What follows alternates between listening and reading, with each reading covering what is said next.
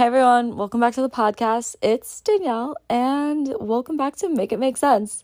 I took a couple of weeks off, guys. Hope you didn't mind. I've been having some moving parts going on, had a lot of feels lately.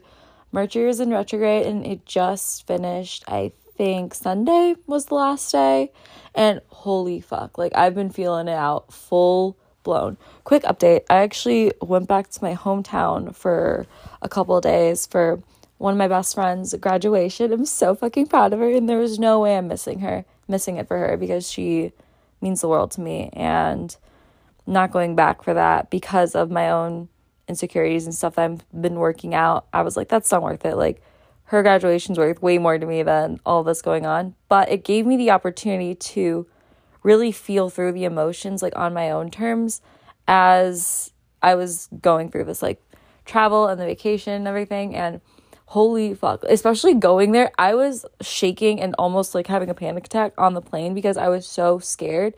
And all i could think of is why i'm feeling this way because i'm going to see the people that i love the most and that make me feel safe and make me feel like i should love myself and make me feel just worthy of the good in this life. So i'm trying to think of like why i feel this way. And i'm thinking maybe it's the city maybe it's chicago. And it wasn't I'm like, this isn't it. Like this, the city feels different now.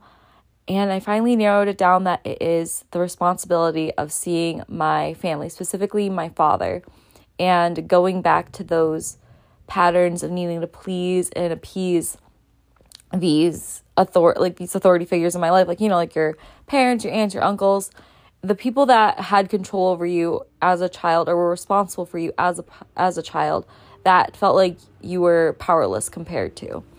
So as I was like in Chicago and I was with my friends, we were talking about our own our own shit going on with our own family members. It gave me the opportunity to really understand what they were telling me and that it wasn't my responsibility to need to see him cuz I cuz I've I've been in a place lately where I've tried to get, get close to my dad and it just hasn't worked out. So this is really interesting to me to see how this how I've associated the city that I'm from with how my dad treats me, which is very understanding, especially with childhood trauma. Like you're not gonna go want to go back to the place that broke you, and that's how I always felt about the city. But because everyone, and that's where I grew up, those are where my roots began, and this is where everyone I love lives. So the fact that me saying I'm never gonna go back to Chicago, I feel is a selfish reason because I could easily go back and have an amazing time and enjoy it with all the people I do love moving forward. And that's exactly what I did this time. In fact, when I left, I was actually excited to be booking my next trip to come out in the summer because one of my other best friends is getting married and asked me to be a bridesmaid. So it's just been such, so many good things, so many good vibes, and being able to reflect on it with the good and the bad. And in fact, going in with the bad and coming out feeling like even better and happier than I could have ever anticipated is. It's just been so enlightening to me because uh, I've always said that once I move to LA, I'm never going back to Chicago. I'm never going to waste my dollars on going back to a city that I didn't feel safe in. But now I know it wasn't the city, it was my dad, and it's the city, it's the skyline that I would revert to and I would look at I always would have a memory of looking at this like um at the city skyline or looking at the lake view lakefront view as like a comfort of when the when like the yelling is done like I could still look at the water. Like the water is calm the skyline is calm. Those are the memories I have from childhood that are associated with this kind of behavior. And when I came back I started reflecting on why I was feeling the way I did and just try to make sense of what was going on in my brain and how I was interpreting it at that time and because I wanted to have this healthy relationship with my dad, I diminished myself again, which is something I did a lot as a kid. And it made me have to come to terms again with the fact that my dad is a narcissist and he puts his emotions before him, me. And I am responsible for his emotions. And if I feel hurt and I feel afraid or ashamed on the reaction I get from that, I'm going to own that responsibility on myself if that makes sense. So that's what I want to talk about today is narcissistic fathers. I am a daughter of two narcissistic narcissistic parents, but today I just want to focus on specifically with dads based on my most recent experience and what I've kind of come to terms to going off of that. um, especially as the role of a daughter. And also, just a little preview. Um, this is purely just from my own experience and understandings. Being a daughter of a narcissistic dad, um, like I said, I grew up as the scapegoat of both of my parents. And the scapegoat is the person who is blamed for the wrongdoings um, in the family or the behaviors of the narcissist. And typically, this person grows up to be an empath. And I think it typically is daughters because of the patriarchy. Duh. Fuck them. Because I have a, I have a younger brother too, and my brother is definitely the golden child. And for the longest time, when I was a kid, I didn't understand that, you know, like maybe there wasn't a kid who was like highlighted or made to feel special. I thought it was like one is this, one is that for both parents, and they would switch. So because it was just me and my brother, my brother was very clear, very much the favorite of my mom. And so I was like, oh, daddy's little girl, that'll be my role. And I kind of created this identity for myself as being this daddy's girl for my dad to make sense of the reality I thought was true in my mind.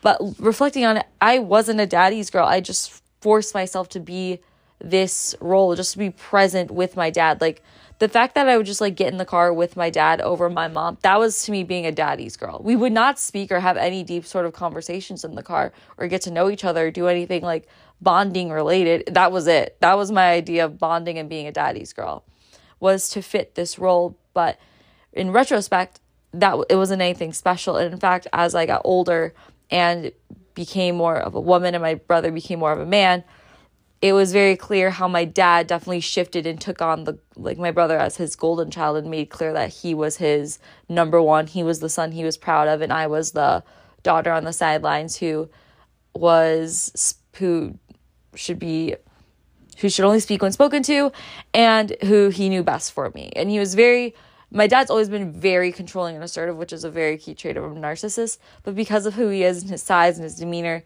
it would take place in a physical and um, verbal and emotional setting.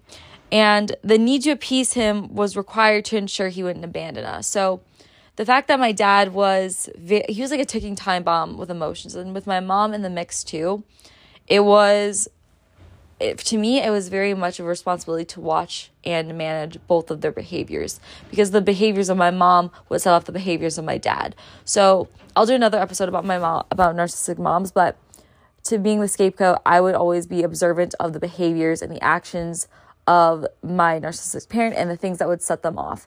And for my dad, the behaviors of my mom would set him off because my mom was very caught up in her own chaos of being a hurricane. And it was that hurricane of a reaction that would set my dad off.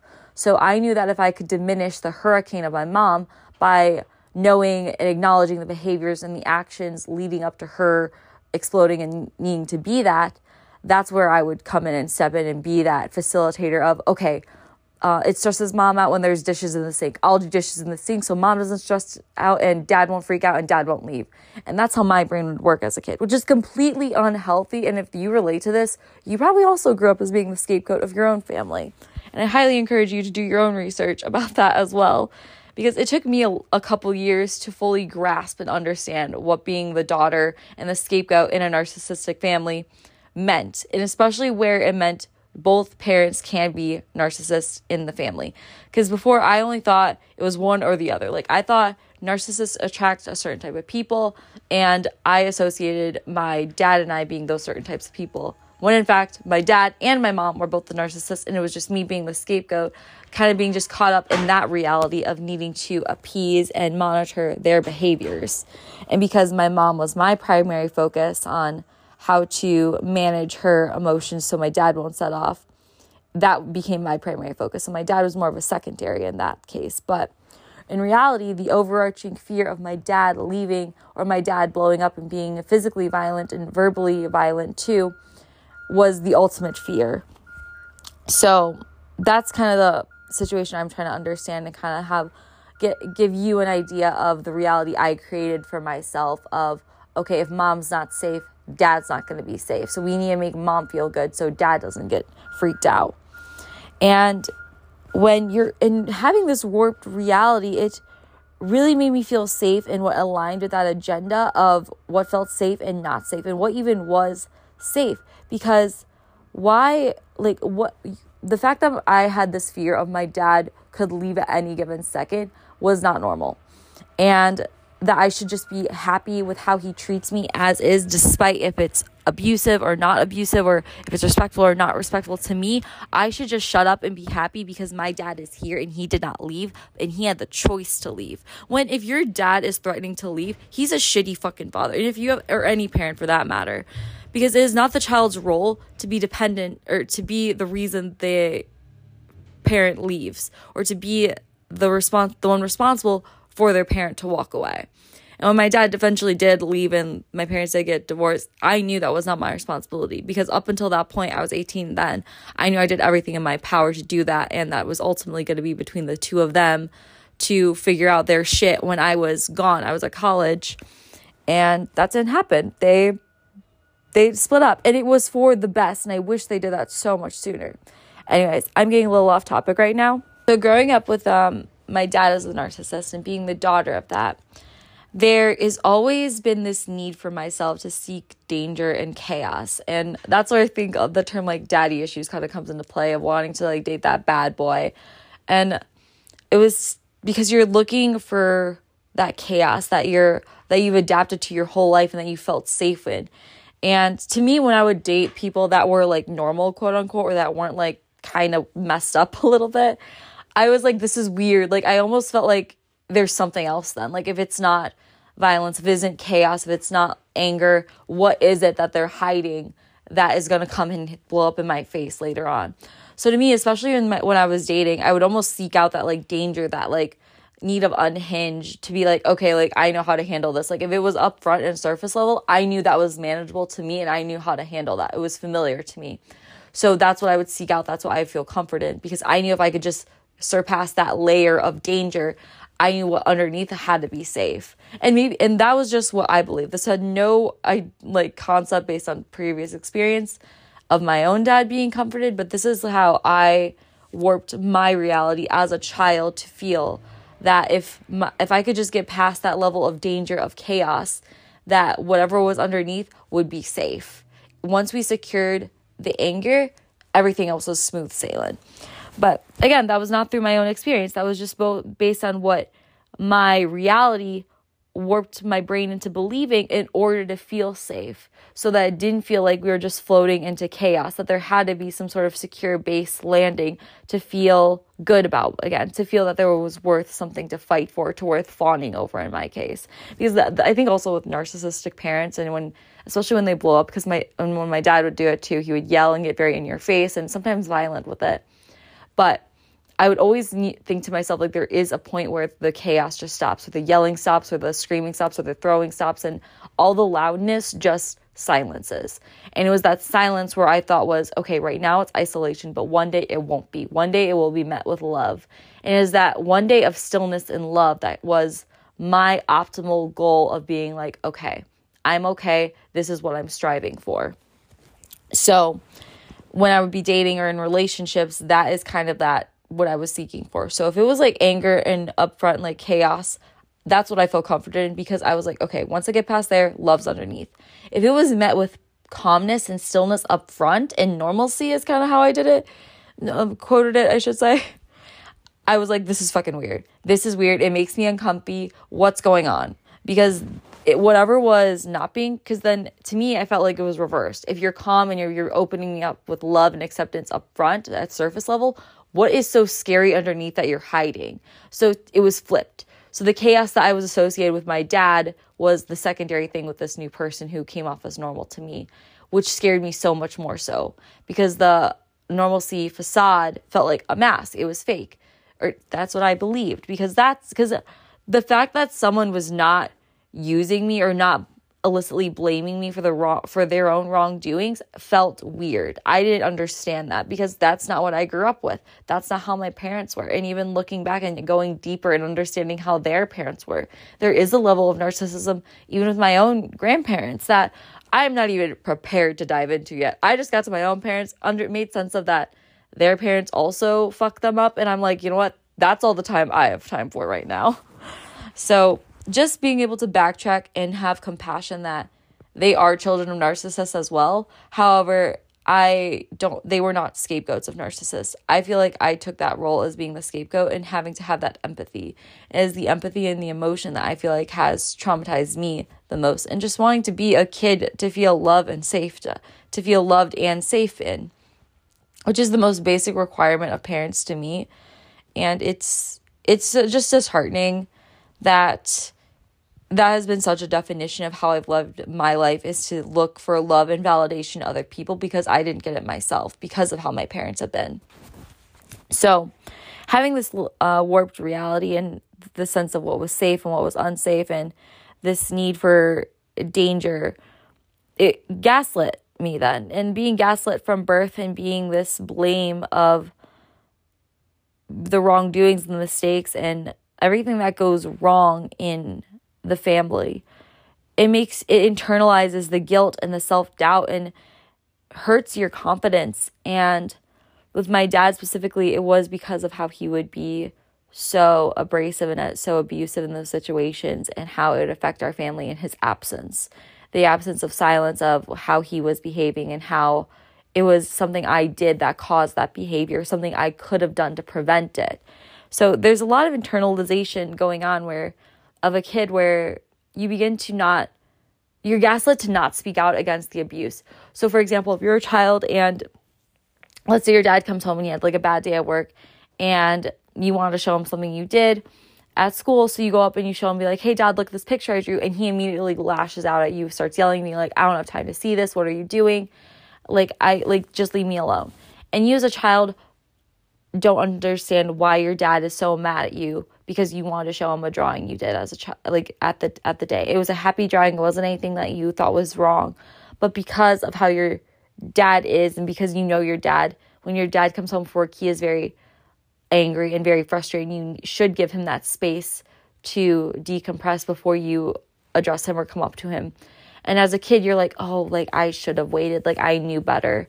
Even though your dad should not be yelling at you as a child for show for wanting to share happiness with him because as kids that's what we want to do. We want to share happiness with them or even not. It is our parents role to take care of us even when we're not feeling happy. They need to be able to handle us at our worst and our best. And even though they're not perfect it is their responsibility to be the resp- bigger person and to have that acknowledgement to be like you know what? I'm the parent. I know i had a hard day but so did my kid. And if and if I lashed out on my kid, it is my duty to be the one to reach out and apologize and ensure that they feel comforted and safe again, not the other way around.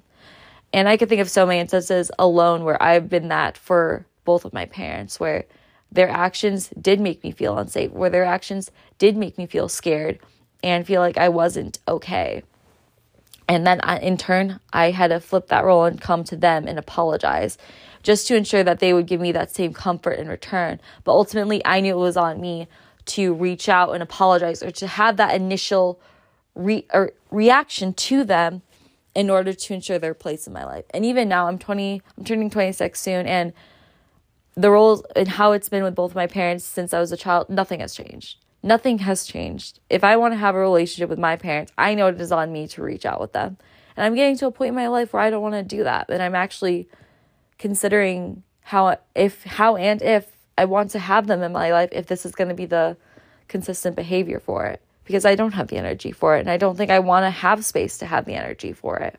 So it's stuff like that that I'm acknowledging for myself as I'm wanting to be a stronger person for me and wanting to be that parent I always needed for myself to heal that's something I'm understanding is maybe having my parents in my life isn't the healthiest thing for me. And maybe it's something that I, isn't even healthy that I don't even want to accommodate for.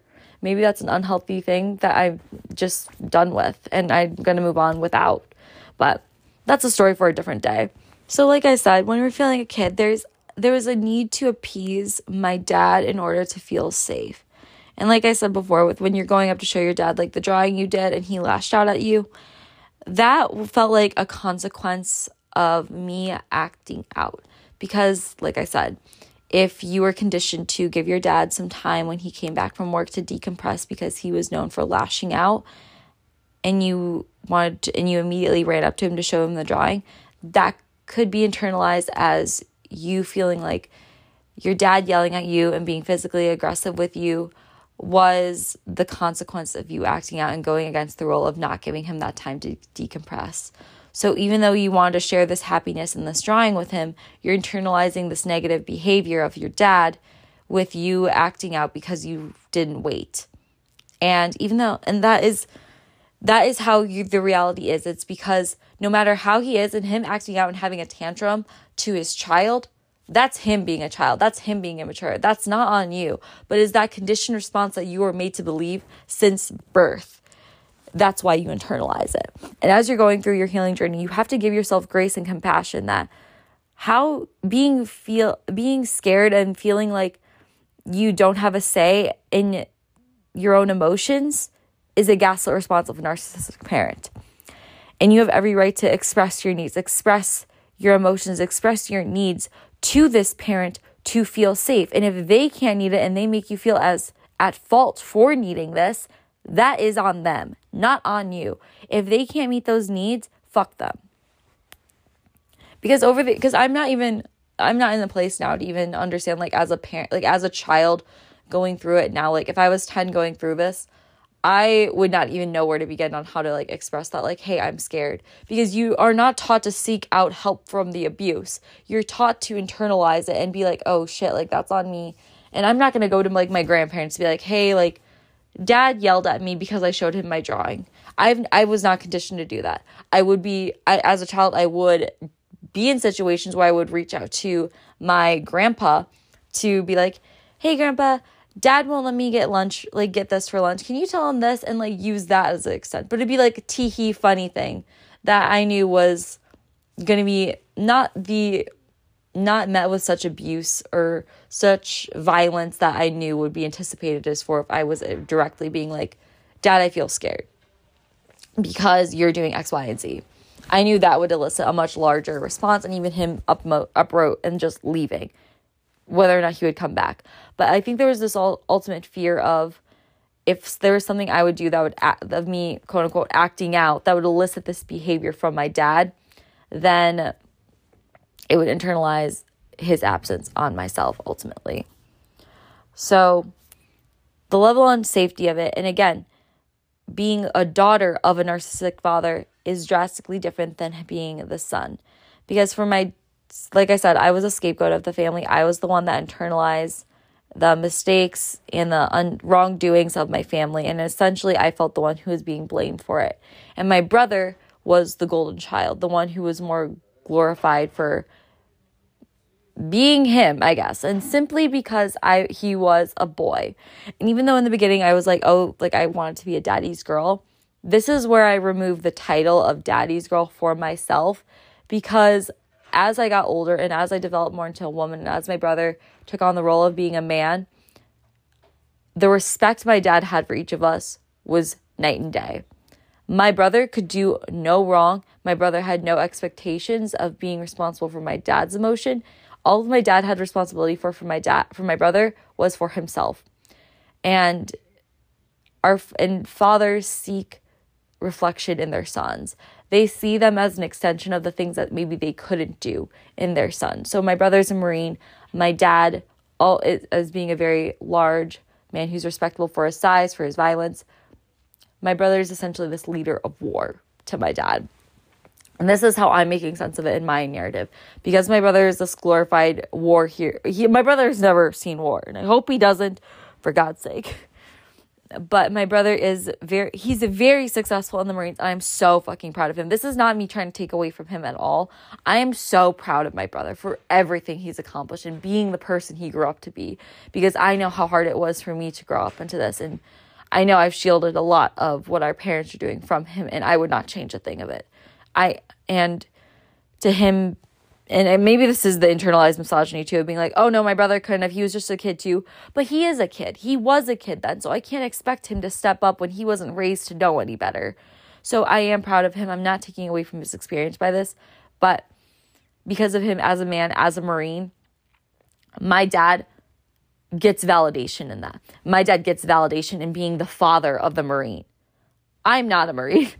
I am not in war. I have I am figuring out my life and I am purely defined by my mental health right now. which is a symbol of weakness to my narcissistic father, who cannot begin to comprehend mental health at any degree. Because a couple years ago, when my dad and I were in an altercation and it was leading to a violent behavior, I started having a panic attack and I couldn't stop it. I can and I, all I could say is I'm having a panic attack. That's all I could say to him. And it was met with him saying, "Well, fucking stop it." And continuing the behavior that caused me to spiral and I couldn't calm down. And that scared me. But it is in that moment that I know that my dad doesn't know how to handle mental health. This is who I am to him. I am mental health to him. I am mental instability to my father. And to this day, I feel like that's the role I play to him. But it's because I'm responding from trauma.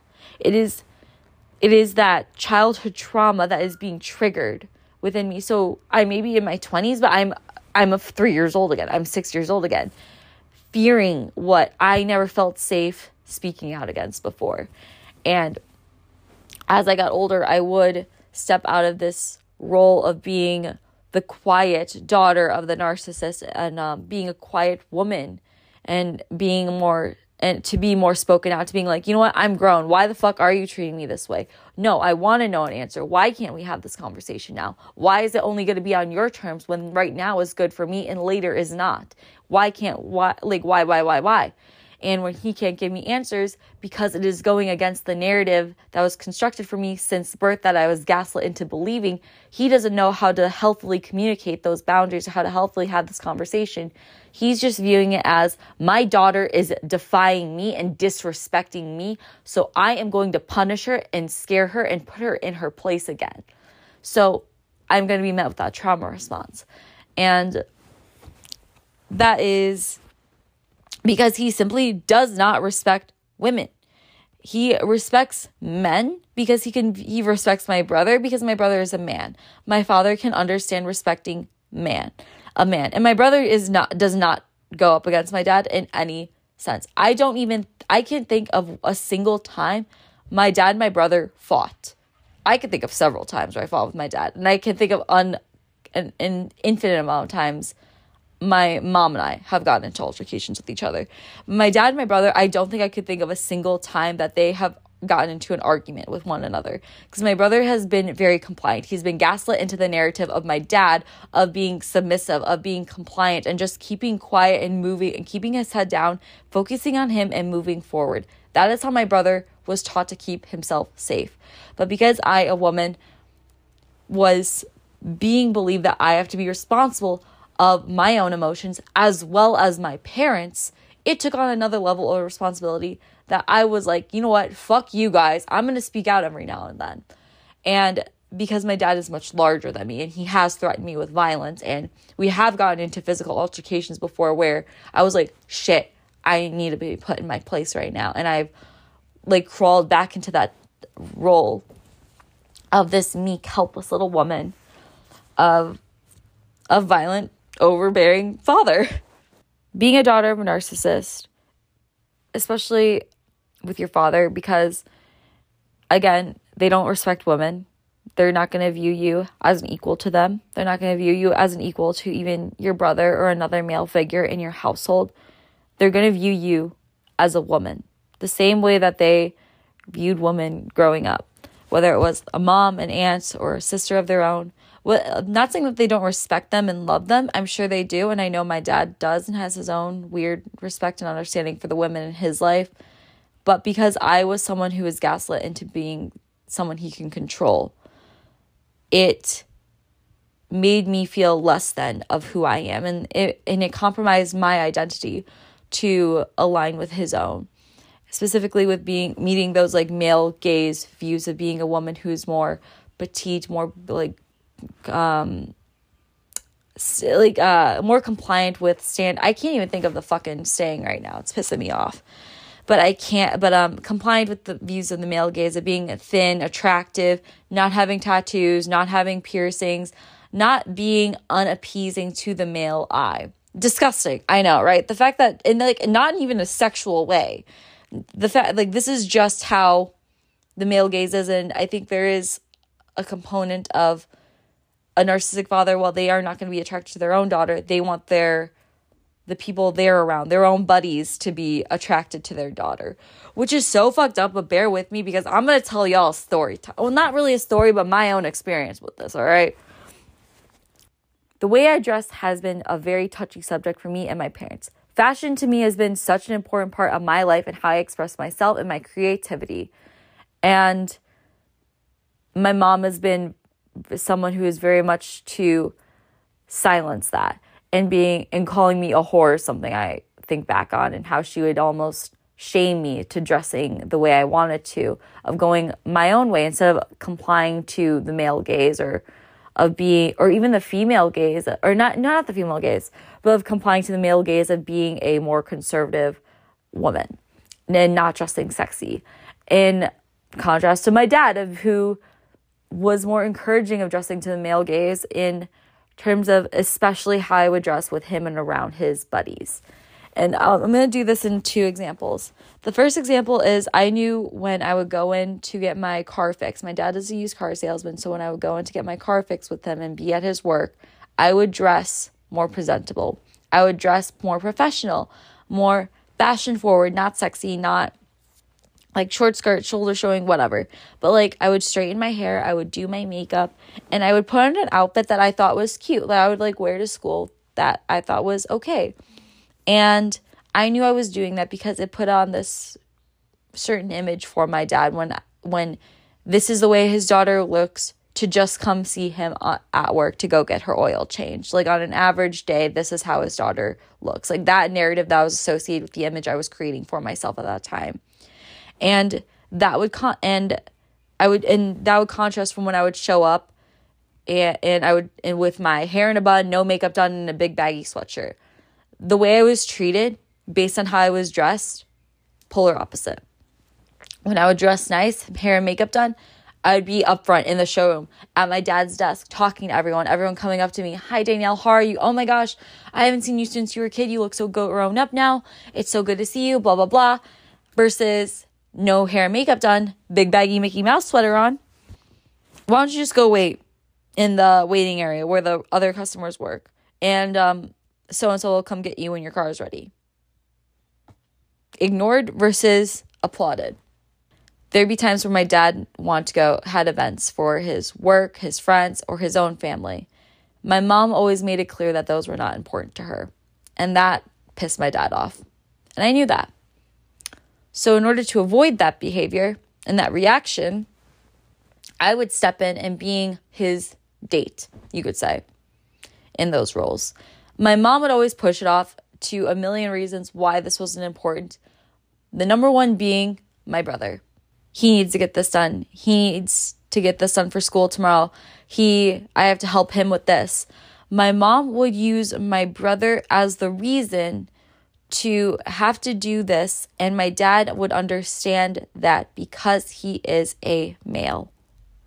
For me, I would have those same responsibilities of needing to have an assignment done, needing to study for a test, needing to just wanting to decompress before school the next day.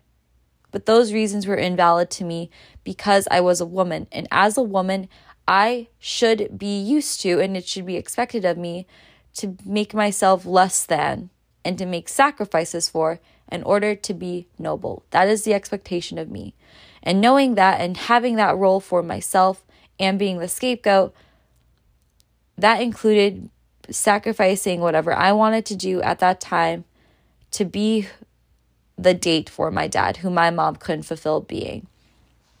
And so, for these occasions, I would obviously be presentable, fill the part of for my dad, and it would make me feel very uncomfortable. This is where I really believe I would feel unsafe in because of how I would be treated by by my dad's acquaintances when I would go on these events with him. Um, just the behaviors and the reactions I would get from his coworkers, from his buddies, from other people, it would make me feel very uncomfortable because I felt sexualized. And I knew I was his daughter. I knew that if I spoke out on being uncomfortable, it would be met with more abuse and more uncomfortability, and I would feel like I would just be more at fault for it because that is what I was gaslit into believing to my whole life. So, yes, even though it was my choice to dress this way and for the male gaze, and it was in a way where my mom would combat me and be like, Danielle, you're dressed like a whore. Go change. I knew that's what I looked like. I know that how I was dressed. And it was almost like, yes, I know I'm dressed like this. Yes, I know I am coming off. I'm giving off this image that I'm a whore. Like that's what I felt like was tattooed on my forehead when I would go out dressed like this. However, I didn't dress out wanting the attention from this from other men. I dress like this knowing it is how my dad expected me to dress for this event based on how he would want another woman, aka my mom, to dress if she was going with him. And I would do that based on how I would watch other people dress, like when I would like on TV and magazines, whatever. That I would study that so I would know how to dress for these occasions. And I knew it would be met with this behavior. And I, there was a, a fear, an underlying fear of what would happen if my dad wasn't around. My dad was a, like I said before, my dad's a very big guy, six four, around 300 pounds. No one's gonna fuck with him because my dad fits that alpha male figure in in um, the patriarchal society where he does attract submissive men who like pride this wow like he's such a big strong tough guy like what a badass like I want to be affiliated like that and be like his little henchman, to sort of say. So my dad is what you consider a very respectable man who is very alpha in the sense. So if I'm his daughter, if he comes in with me, I know what I'm looking like. I know that in the male gaze view, in the male view gaze view, I understand I am a whore. And I look like a whore. I'm just like a whore. But no one's gonna touch me. No one's gonna fuck with me because they know who my dad is and they know if they fuck with his daughter, they're gonna get hurt. And it was almost, I felt safe in his violence in the public. So out in the wild, I like to call it, I felt safe with my dad being this violent, aggressive figure. And I almost weaponized it so I could dress like this to feel okay, to feel like I'm doing the right thing by being here, by being this adult person and stepping up to the plate when my mom couldn't. And I know my dad's to protect me for that. And I thought it was like a he's protecting his daughter. He's not to let anyone fuck with his daughter. When no, he's doing it because he's a narcissist and that's the role they do. And I didn't even give myself the acknowledgement at that time that there is fearfulness in that. That I was scared to be sexualized, that I was scared of what would happen if my dad wasn't paying attention and someone approached me or took advantage of me when he wasn't paying attention and he didn't step up and protect me that the way I expected him to. Cause and that's where I kind of reflect on I, w- I was scared of being taken advantage of as a kid because I knew my parents couldn't protect me a thousand percent of the time because I knew I would have to anticipate that level of protection. And there was parts of me where the real world and how ugly and how dark people can be in this world were that I didn't want to acknowledge could happen to me because I just wanted to hope that my parents would step in when they needed to, even though subconsciously I knew they wouldn't. I knew that they were very inconsistent and so unstable in their own identities and their own roles that there's no way they could be, they could anticipate that for me. When I began to affiliate my anxieties and insecurities and feeling un- unsafe with my environment and my surroundings, I was able I'm able to connect it back to that same feeling of when I was a child and when I would have to be in these situations of needing to expect the unexpected and needing and wanting that level of safety of protection that wasn't always guaranteed for myself that I affiliated with the city I'm from the city of Chicago. And knowing that that fear ultimately resided with my father in how I was made to be in order to make him be stable for me. And if I could make him feel stable, then he could be my protection. But is if I spoke out against for myself, if I became an advocate for myself, if I began stepping into my role as an adult, as a woman, and into my own voice and speaking against him that he didn't like, and if he didn't like it, I would be punished for it and him lashing out on me, either verbally, physically, emotionally, whatever it was. I knew I was going to be met with a consequence that I would sacrifice some sense of security. And as a kid, that was his absence. That was physically, that was verbally. And now as an adult, it was even financially, even. And knowing that, you know what, if I'm going to feel safe in this, I need to cut those ties. I need to cut ties with the narcissist to feel safe because that is the control that they have over me. It is when you start stepping into your role as an being an advocate, being a voice for yourself and acknowledging that you never deserved that treatment as a child, that there is no give and take in a parent child relationship. It is a parent is there to fully care for and make their child feel loved and safe. And they do that through sa- through consistency and emotional stability. Both of which are not any means at the hands of the child to be responsible for. It's the gaslit reality that I was led into believing that made me feel like otherwise my entire life. And as an adult, being and as I'm healing and knowing my worth and understanding what it means to be an adult to feel safe and to not have to sacrifice your safety, to sacrifice your security for the comfort of another, and really understanding the importance of putting yourself first and giving yourself compassion.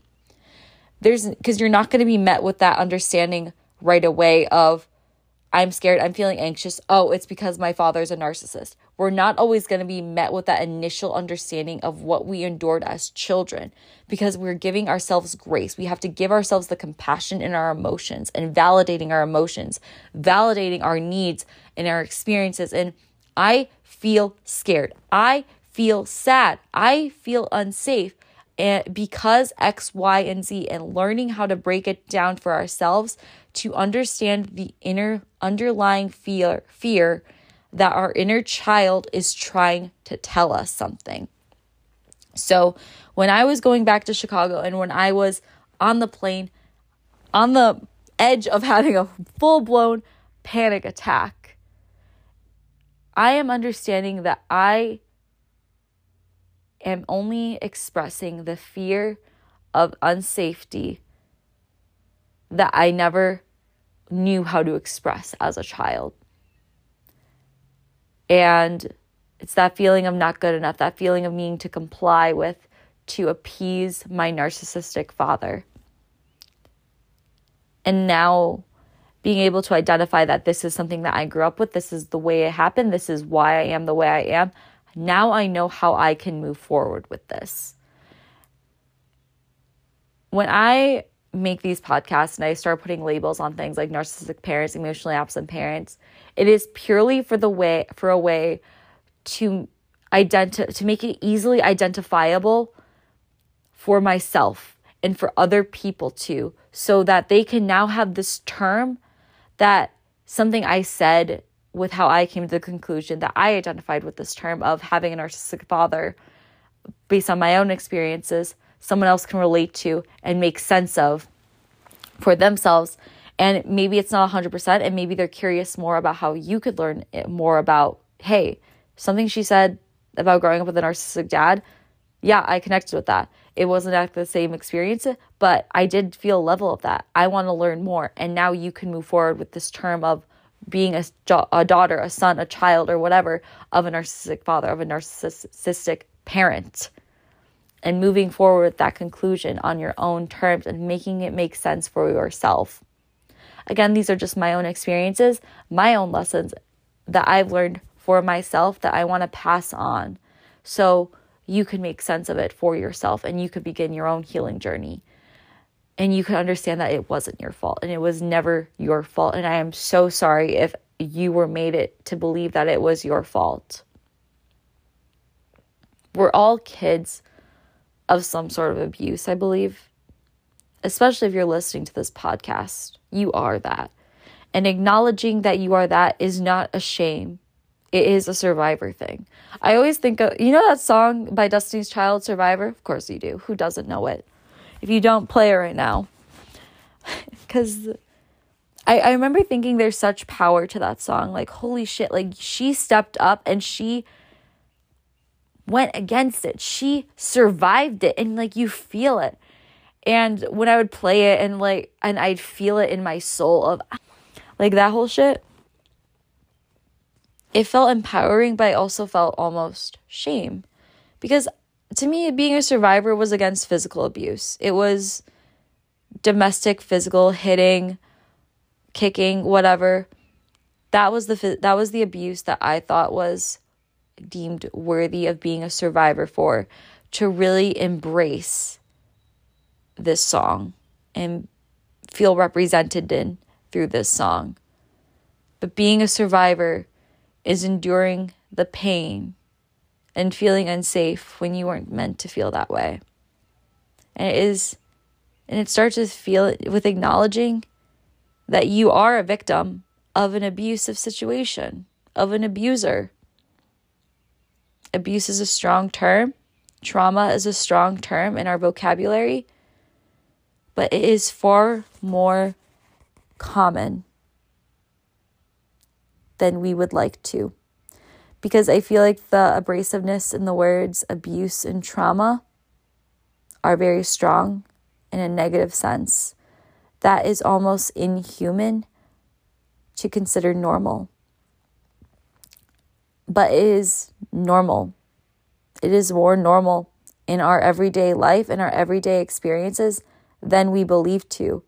I think we all were raised in some sort of environment where there was emotional, verbal, and even physical abuse, and sometimes more. It is not our fault that we went through any of it. And it is not our responsibility to fix it, to fix the people that abused us. It is our responsibility to heal ourselves and move forward in a healthy way for ourselves so we don't repeat the pattern of abuse. It is how we fix ourselves and how we begin to unpack our own traumas and our own healing journey that we can help move forward with. That is ultimately what I'm trying to accomplish with this. It is moving forward and healing your own shit so you can be the healthy person for the other people in your life moving forward in your life. So you won't be that toxic person. Because otherwise, we're just going to keep repeating the pattern of being toxic people. It is how we make sense of our triggers, our traits, our attachment styles. Even like that's literally how our parents have treated us with abandonment. Is how we identify what attachment style we have that we bring into relationships that where we make our red flags apparent to the other person and to ourselves. Mental health is all about bettering yourself and doing it for you because you deserve it. Bettering yourself is selfish. Selfishness is not bad. And ultimately, I don't even actually, I'm going to take that back. I don't even think it is selfish because to me, I'm healing myself. I'm wanting to be a better person and being more confident because I know bettering myself and bettering my mental health is going to lead to me being kinder to myself and loving myself more ultimately. And when I love myself more, I know I am in a healthier place to be a person of love and support for my friends and for the people in my life that I want to be there for for the people in my life that I love and I want to be a healthy person for now and in the future. Whether it be future friends, partners, coworkers, even kids. Even if I have kids, I don't want to pass on my toxic coping mechanisms to my children and gaslight them into the, the reality that that is how they feel safe. Because I know that is not sustainable. It was never sustainable for me because I was driving myself crazy living like that. And I don't want to teach my kids any different. I don't want to teach anyone else any different by mimicking my own behavior. Even going back to the example where how I would dress and I would know like I was dressing like a quote unquote whore. The only reason I would call myself that and I continue to say like, oh, that's like when I would dress like a whore is, that is the word my mom would use. And I knew that was a way for her to protect me she would be like, Well, don't dress like such a whore because she wants to protect me from the male gaze that I would be getting from my father's friends. Because that is her way of protecting, is a, her way of instilling this acknowledgement of me dressing like a whore and knowing that if I dress this way, that is the kind of gaze, that kind of attention I will receive. And I will agreeing to those terms and conditions if I continue to choose to dress like that. And I am going to take responsibility for those consequences if I continue to dress like that. When, you know, you could dress however the fuck you want to and Period. Period. No consequence to it. Period. So, again, that's going to be it for this week's episode. Follow me on Instagram and TikTok, guys. And again, don't forget if you're looking to like learn more on how you can um, unpack and start to like heal from maybe your own trauma and how to move forward with your own trauma from narcissistic parents or emotionally absent parents, send me a DM or email me. I'm going to link my website below if you're interested in life coaching and booking a one on one with me. I am offering a free 15 minute consultation right now. Um, and we could start moving forward and starting taking the action that you want to better yourself. I'm I'm so passionate about wanting others to make the ch- the positive change in their life that they need to feel empowered and good about themselves and start living their life for themselves instead of other people. So if you're trying to break free of this reality that you've been gaslit into believing to into your whole life, fuck every fuck them for whoever made you feel like this and let's fucking get working, all right? I I'm almost done finishing up these shadow work journal prompts that I think are really going to help with understanding your own inner child and helping to heal and move forward with that. So those are coming out soon and I'm really excited to yeah, I'm really excited to just have those available to you guys and hear your feedback on that. And so, again, I would love to hear your feedback on your po- on this podcast. So don't forget to leave me um oh fuck. Let's pause. All right, guys, that's going to be it for this week's podcast. If you liked what you hear, don't forget to give me a five star rating. And if not, and if you want to hear more, if you have any, or if you have any critique or any comments, please feel free to comment or DM me or email me. Um, follow me on Instagram and TikTok. I'm posting on TikTok every day right now, so I'm super consistent on there, sharing a ton of chicken nuggets on there of things I've learned about through my day to day and whatever. So I'm super active there. If you want to engage, feel free. And if you're looking to maybe move forward with your own journey and your own healing journey, and you're looking to make that shift with recovering from narcissistic abuse, and you're looking to make that first step in how to, all right, how can I take action now? How can I make sense of now? Send me a DM or check out my website. Maybe you're ready to book a one on one session with me for life coaching. Um, and again, I'm having my shadow work journal uh, available soon. So I'm really excited for that to be up and available for soon. So if you're not really looking to book a life coaching or maybe you're not ready to book life coaching yet, you could always just download the journal and get started with your own inner child healing. So, again, that's going to be it for this week, guys. I hope you all have an amazing weekend and an amazing rest of your week. Remember, you're loved, you're beautiful, and you are worthy of all that is good in this world. Life is as easy as you make it, and you are deserving of love and compassion simply because you are human. Okay? So give yourself grace today. I'm so proud of you. Life is easy, breezy, and beautiful. And again, I hope you all have an amazing week. I'll talk to you next time. Bye.